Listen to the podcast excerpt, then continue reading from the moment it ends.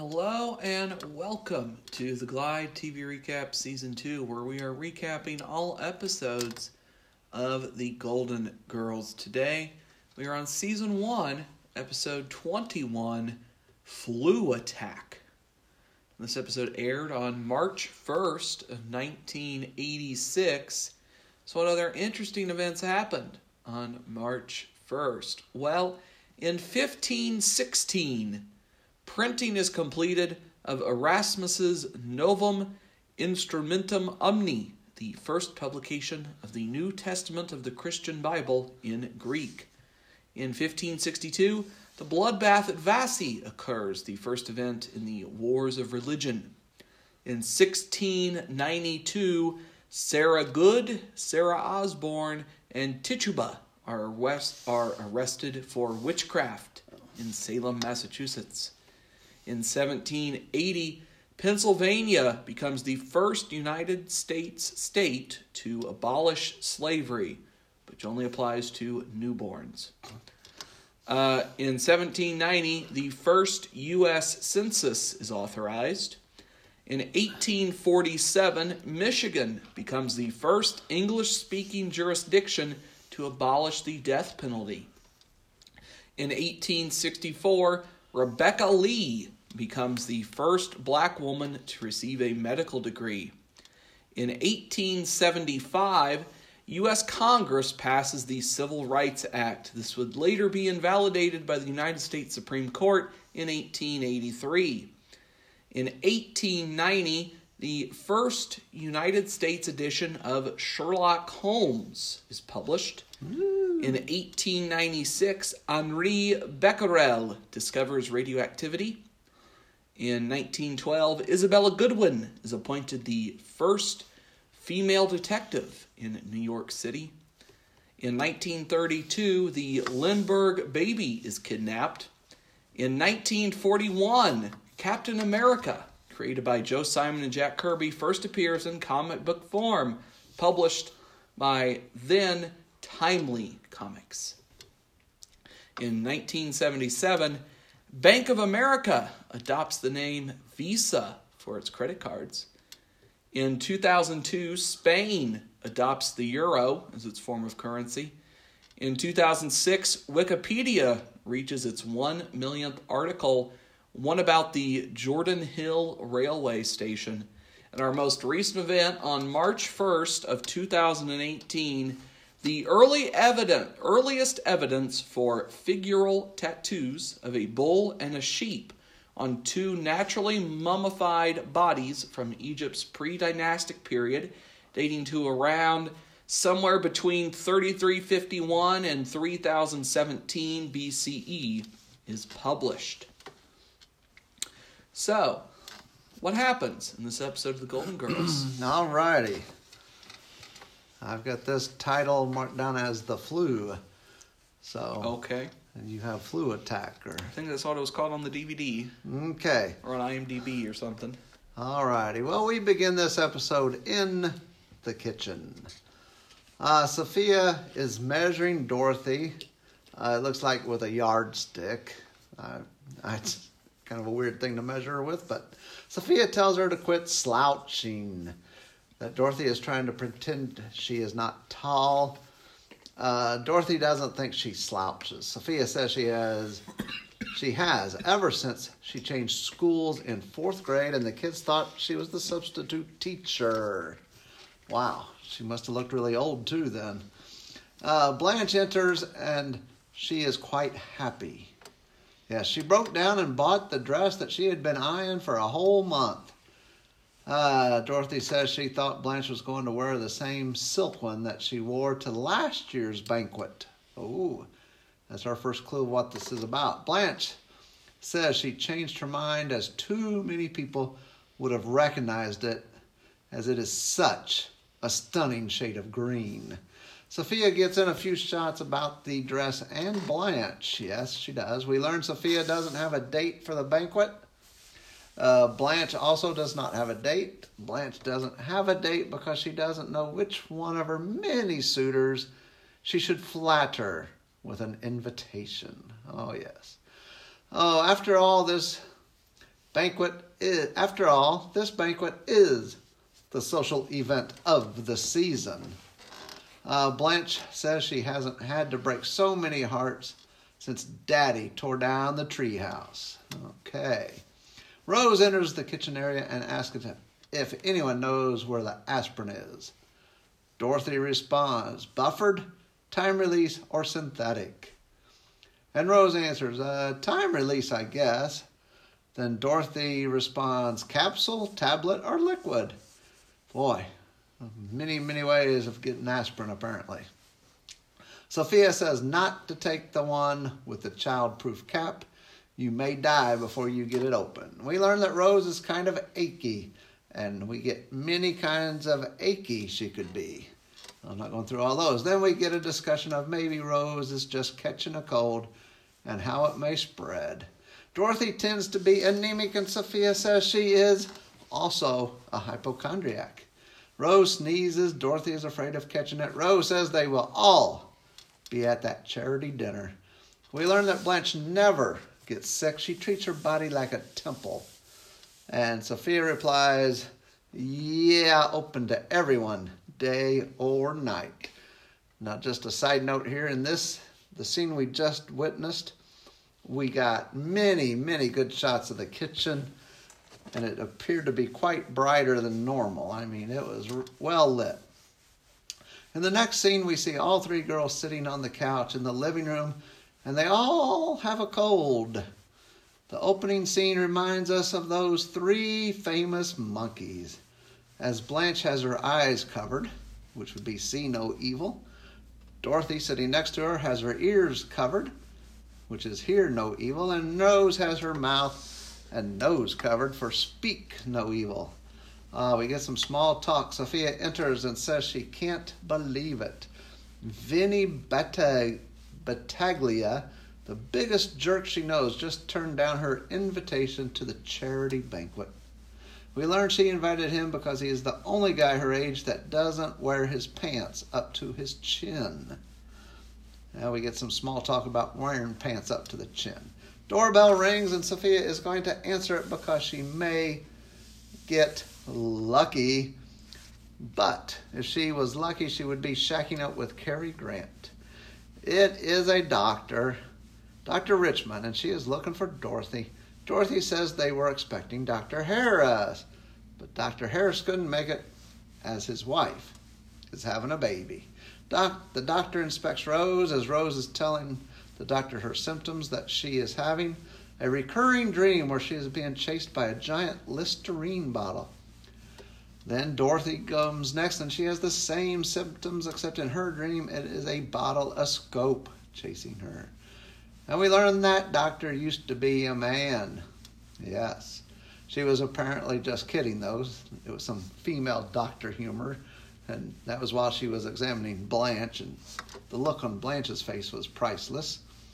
She says they have the flu. It will take a good week to get over it, even though the banquet is Saturday night. They just have to wait it out. After giving advice to the girls, lots of fluids, plenty of rest, the doctor leaves. Rose can't believe it.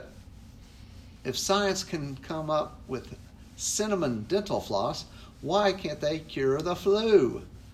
When Blanche was little, her mama used to rub eucalyptus oil on their necks and then tie a sock around it to keep it warm. Rose's mother used to sing to them and make gingerbread men. Dorothy says she thinks that is what Michael DeBakey does before surgery. Okay, Sophia says in Sicily they never went to the doctor. They went to the widow Caravella. She had a cure for everything. She was best known for this green salve she made to treat ear infections. One day she gave a batch to Salvador, the village idiot. He misunderstood the directions and put it on his linguine instead of in his ear. Turns out it wasn't a bad thing to do. The stuff tasted great and he decided to market it. But it didn't move too well as linguine with ear salve on a menu doesn't look too appetizing. So he changed the name to pesto sauce. And then it was a great success. And actually, Sophia just made up that story. Okay, next we get Dorothy laying on the couch, and Blanche enters wanting to know where her heating pad is. Uh, discussion ensues about the heating pad and what other electrical appliances might be under her blanket. Sophia enters wanting to finish Dorothy's dress for Saturday. Dorothy says that none of them will be good by Saturday, which is what the doctor told him, so. Rose enters saying she has found her folk remedy book. It has a cure for everything. We get a story about Rose's cousin Dennis, who at age 16 just happened to get his sideburns caught in the hay baler. And Blanche and Dorothy stop her right there. Stop, stop, stop. Some small talk on why Rose is so happy. Rose's book has a wonderful recipe for hot toddy. Rose shares her cup of hot toddy with Dorothy. Um, so you're not supposed to share stuff when you got the flu, but Rose is quite happy. Blanche wants to watch Another World, which is a soap opera that Rue McClanahan, who plays Blanche, actually played on as an actress in the early 70s. So kind of neat there. Dorothy and Blanche argue over what they are going to watch. Rose says they don't need to watch TV, they can play cards, listen to records, or bake cookies. Blanche says it is a bad enough that they have to miss the banquet, but do they have to participate in a Girl Scout jamboree? Ah, the three girls are very mad at each other, and as Sophie, Sophia enters the living room, stating she has a date, the three girls hastily retreat to their bedrooms, which are all down the same hallway, the one there by the kitchen, and we distinctly hear three doors slam shut. The next scene starts in the kitchen, and all three girls are still mad at each other. Blanche wants to know which one has been dipping into her Vicks VapoRub. Rose did because Blanche lost the pre measured cup off her NyQuil. But Dorothy actually took the cup because she feels lousy and being mean to Rose makes her feel better.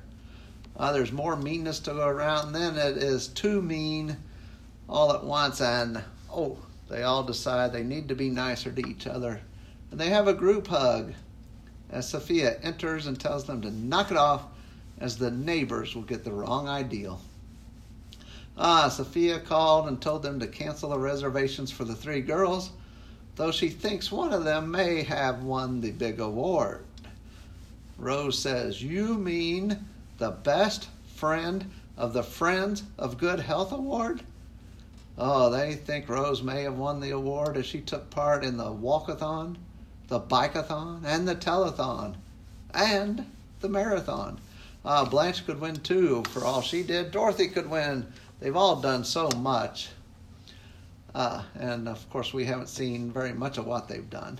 Rose thinks she has won, so she is going to try and go. She will call her date. All three girls decide they are going, as any of them could win. Dorothy asks Sophia if Sophia thinks that Dorothy can win, and Sophia says, Absolutely, as long as they don't add a swimsuit competition. Uh, next scene is at the banquet. Rose is sneezing. Dorothy has a huge sneeze. Rose's date offers her a Sucret, and Rose says she is still sucking on a Smith Brothers. Blanche enters and sits at the table. Boy, there is plenty of glitzy attire at this uh, banquet. Sophia enters with her date Raoul, who is about three feet taller than Sophia and about 40 years younger. Uh, Raoul owns the flower shop next to the dog track. Apparently, Sophia won big yesterday and she treated herself and rented him a tuxedo. Uh, Blanche goes and gets her date. He is a writer, and apparently the most exciting writer to come along since Mr. Norman Mailer. Uh, Blanche tells a story of meeting him in the park, and they were inseparable for the last week, though she was at home with the flu for the week. So, anyway, we find out he is a waiter at that very same banquet. Apparently, Blanche paid him $25 to sit there and be her date. Blanche still throws in a dig at the other two girls, of course. The banquet continues. Dorothy's date is telling a story that nobody enjoys except him. Then we get the ceremonies. Yes, they are going to announce the winner of the award. But first, Don Johnson from Miami Vice will be unable to attend this banquet. but the producers of the show sent over the clothes that he was supposed to wear, which happened to be the same ones he wears on the show. The winner of the award is announced. Of course, it is Sophia. She gives a rousing speech and has to show off her date. And at the end of this episode, the girls do make up. So, what interesting things do the girls reference throughout this episode? Well, of course, they bring up aspirin, which we know as a pain relief medication. Um, now, I could tell you all about, you know, the history of of aspirin and the weird role it actually plays in World War One, but um, we don't. We're not going to spend time on that today. Uh, so, uh, Cary Grant, uh, he was an actor in the '40s primarily, uh, who was in some movies that were popular apparently. Um, like let's see here um well i haven't heard of most of these um Okay. uh at least in only angels have wings uh for um let's see um Oh, what other of these do I have I heard of? Um, to catch a thief, he's in. Oh, okay, North by Northwest, and that's basically it. Um, so as far as I'm concerned, that's basically it. Uh, but he was an actor of the like 40s. Uh, Listerine, which is a mouthwash uh, brand uh, that was originally Listerine as a company was first introduced and as a product was first made in 1879. Um, now, at the time, it was used as a surgical antiseptic, uh, but after they kind of pretty much uh, lost their license to make it, uh, they decided to market to dentists as an oral care product and uh, was first introduced as a over-the-counter mouthwash in 1914. Uh, and they also, uh, for a brief time, they also manufactured Listerine cigarettes for a while. Uh, so that I just saw that scrolling down the Wikipedia page. Uh-huh. Um, but also up until about the mid 70s, uh, Listerine was marketed as a cold and sore throat remedy. Uh, but uh, in the mid 70s, the FTC ruled that uh, Listerine was not effective at soothing either of those symptoms, so therefore cannot be marketed as such. Uh, so that is briefly Listerine. Scope uh, is another mouthwash. Uh, was introduced in 1966 uh, and has been mostly marketed as the better tasting alternative to Listerine. Yeah, I don't know. That's that's that's its entire Wikipedia page is that one paragraph I just told you. Hmm. Um, cinnamon dental floss. I couldn't find. Like I was trying to find a, like when was cinnamon dental floss introduced? I couldn't find anything about that. But it seemed to be like the way it's written in this episode. It seems to be something that must have been relatively new at the time, apparently. Uh, but you know, floss is floss. I don't really think I need to explain that much. Okay. Uh, eucalyptus oil, uh, which is the generic name for distilled oil of the leaf of the eucalyptus, uh, of course, which is a genus of from the uh, Myrtaceae plant family, Well, of uh, course. which is native to Australia but is cultivated worldwide. Now, eucalyptus oil does have a history of wide application as a pharmaceutical, an antiseptic, a bug repellent, a food flavoring, a fragrance, and other industrial uses. Uh, the leaves are of selected eucalyptus species are dis- steam distilled to extract their oil. Uh, so it has been, it is used uh, in pharmaceuticals, uh, mostly as a flu and cold remedy in products like cough drops, throat lozenges, ointments, and inhalants.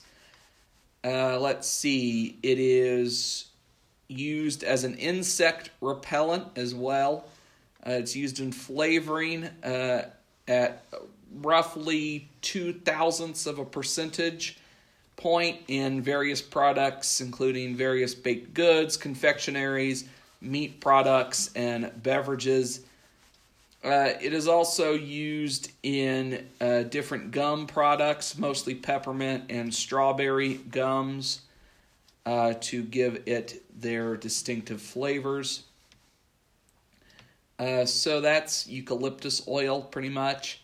Uh, now, Michael DeBakey uh, was a surgeon, a heart surgeon, who was also the Chancellor Emeritus of the Baylor College of Medicine and the director of the Methodist DeBakey Heart and Vascular Center.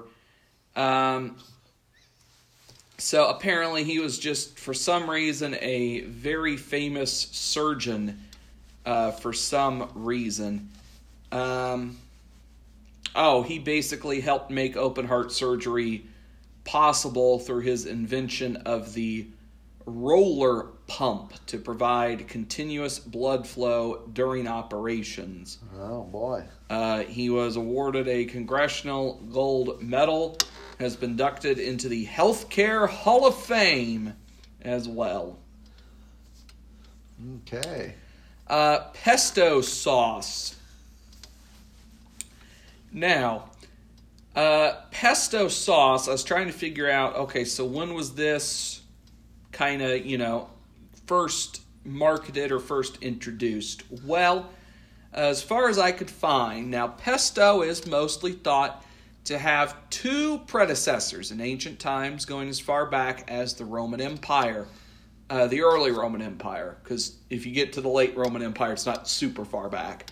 Uh, but the early Roman Empire. Uh, now, the ancient Romans used to eat a similar paste called moretum, which was made by crushing garlic, salt, cheese, herbs, olive oil, and vinegar together.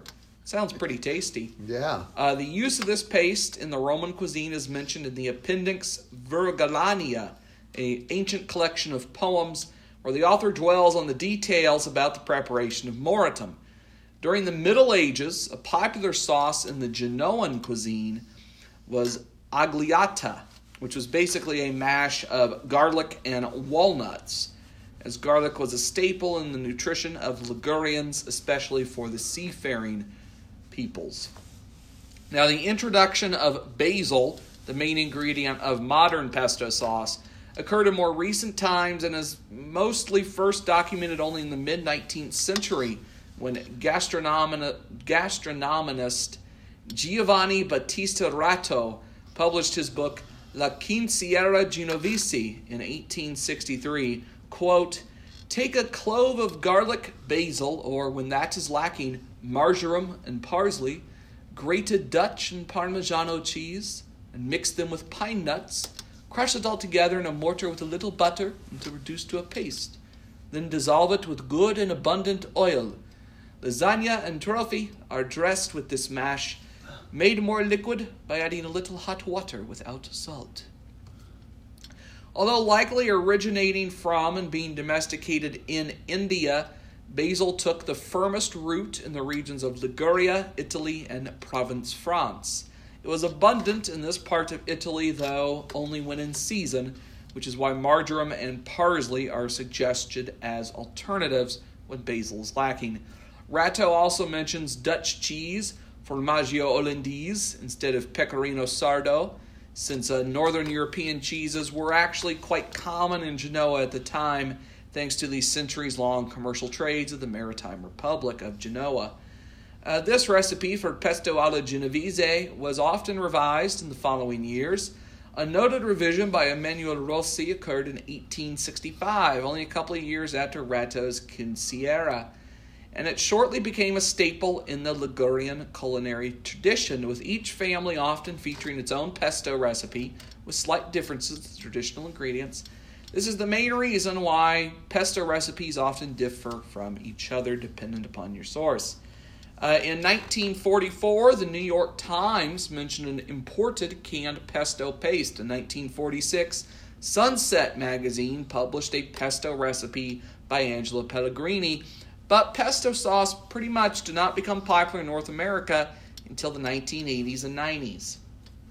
Now, a modern pesto sauce, uh, you know, obviously it depends upon where you're getting it from or what you're making it, where you're getting your recipe from, of course. But traditionally, in a modern pesto sauce, it's going to be prepared in a marble mortar with a wooden pestle. Pretty standard. Anyone who's used to making guacamole, you're familiar with the tools. Uh, first, garlic and pine nuts are placed in the mortar and reduced to a cream. Then the washed and dried basil leaves are added with coarse salt and ground to a creamy consistency. Only then is a mix of Parmigiano Reggiano and Pecorino cheeses added. Uh, to help incorporate the cheese, a little extra virgin olive oil is added. In a tight jar or simply an airtight plastic container covered by a layer of extra virgin olive oil, uh, pesto can last in the refrigerator up to a week or can be frozen for even longer usage. Uh, so, pesto is basically nuts, garlic, and basil, pretty much, with some cheeses thrown in there too. Hmm, okay. So that's pesto sauce. Um, a hot toddy uh, is, of course, a cocktail. Uh, a mixture typically of whiskey, but you could use any other spirit if you're so inclined to do so.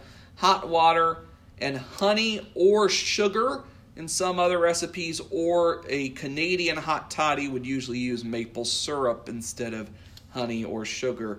Additional ingredients such as cloves, lemon slice or zest, or cinnamon in either stick or ground form are often also added. And the word toddy comes from the toddy drink of India, produced by fermenting the sap of palm trees. Its earliest known use was to mean a beverage made of alcoholic liquor with hot water, sugar, and spices, is from 1786. However, a few other sources credit Robert Bentley Todd for his prescription of a hot drink of brandy, canela, which is white cinnamon, sugar, syrup, and water. Uh, Another World, as you already told us, was a soap opera that aired uh, on NBC from May of 1964 to June of 1999. A Girl Scout Jamboree is simply a large gathering of scouts, typically at a national or international level. The first World Scout Jamboree was held in 1920 and was hosted by the United Kingdom. Since then, there have been 23 other World Scout Jamborees hosted in various countries, generally every four years. The 24th World Scout Jamboree is to be held in North America here in 2019 if you want to go. Woohoo! Yes. Uh, so that is, we could also get into a big, long language discussion of the origin of the word jamboree, but that's not really relevant to this discussion. But that's a Girl Scout Jamboree. Vicks VapoRub uh, is a mentholated topical ointment, uh, first sold in 1905 uh, to, you know, and it's used to relieve chest congestion, is the common use of it. Now they bring up Sucrets. Uh, the only thing I can find on Sucret uh, is that it is, of course, pretty much pure dyclonine. So, uh, dyclonine is an oral anesthetic uh, that is the pretty much sole ingredient of Sucrets, which is an over the counter throat lozenge. It is also found in some varieties of the Cepacol sore throat spray. It is a local anesthetic used topically as the hydrochloride salt.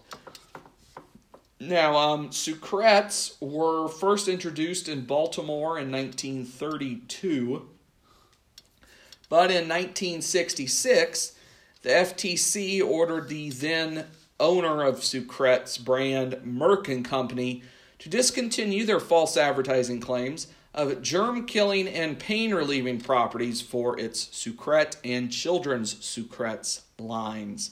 In 1977, it was sold.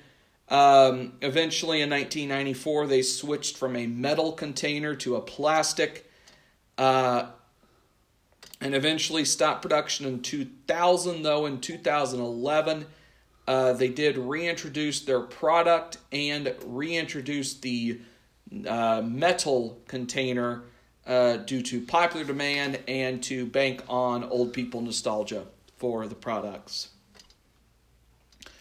Um, the Smiths Brothers is a cough drop brand, uh, largely credited as the makers of the first cough drops produced and advertised in the United States, becoming one of the most famous brands in the country during its heyday. Um, so, yeah, uh, the brand eventually was bought in. Uh, so when they be when were they introduced? Um, let's see. Um, a cough drop recipe. Okay, so the first Smith's Brothers cough drops were introduced in 1852.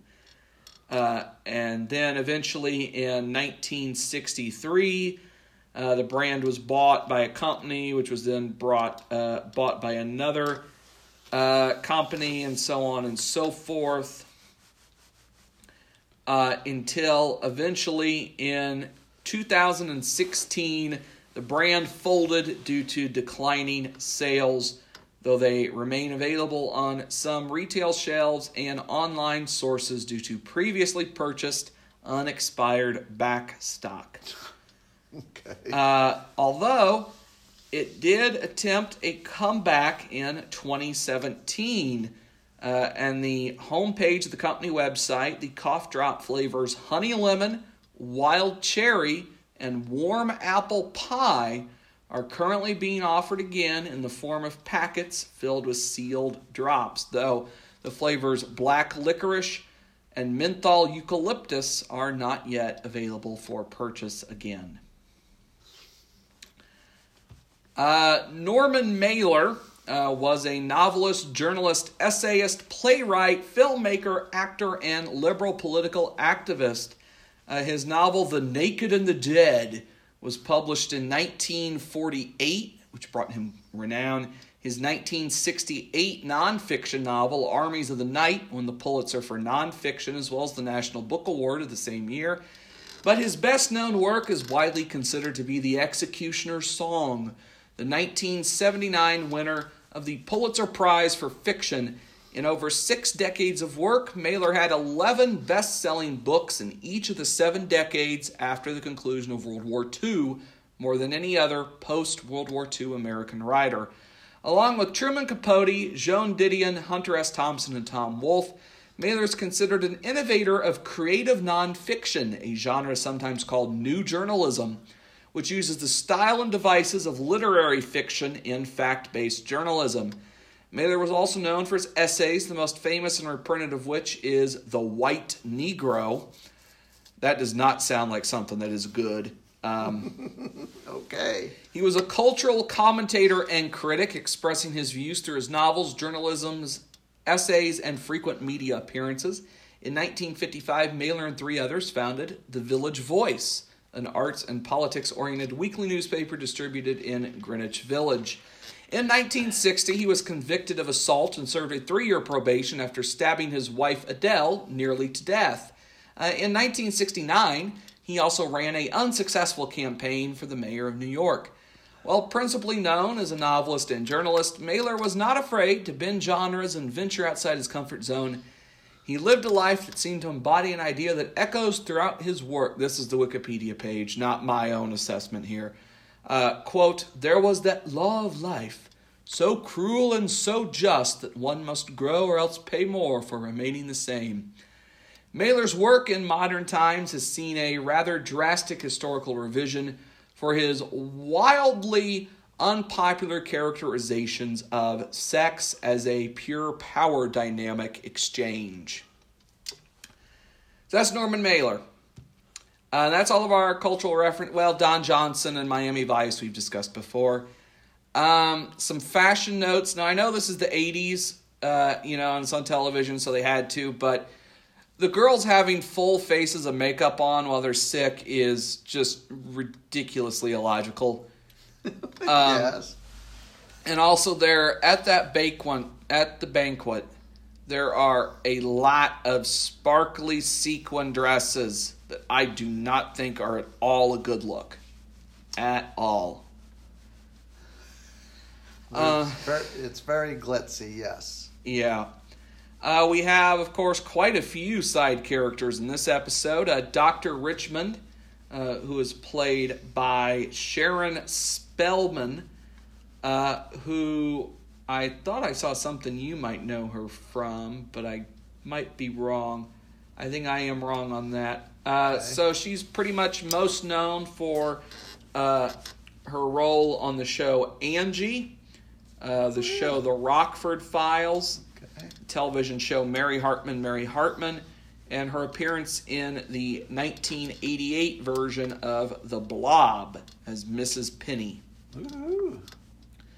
Uh, Rose's date for the banquet is played by William Cort, uh, who is most known for his uh, appearances in films such as Heathers, Ghost, Elvira, Mistress of the Dark, and Dear Heart. He also made four appearances on the television show Fresh Prince of Bel Air as Headmaster Wallace Thorvald. Uh, so I don't. Was there anything else of him that I saw that I thought was interesting? No, that must be the, some of the next ones. Um, so Dorothy's date is played by Ray Reinhardt, uh, who is known for his roles on the television show Star Trek: The Next Generation as Admiral Aaron, his role on Star Trek Voyager as Tolan Rin, and his appearances in the films Time After Time and the disaster of a movie known as The Hunt for Red October.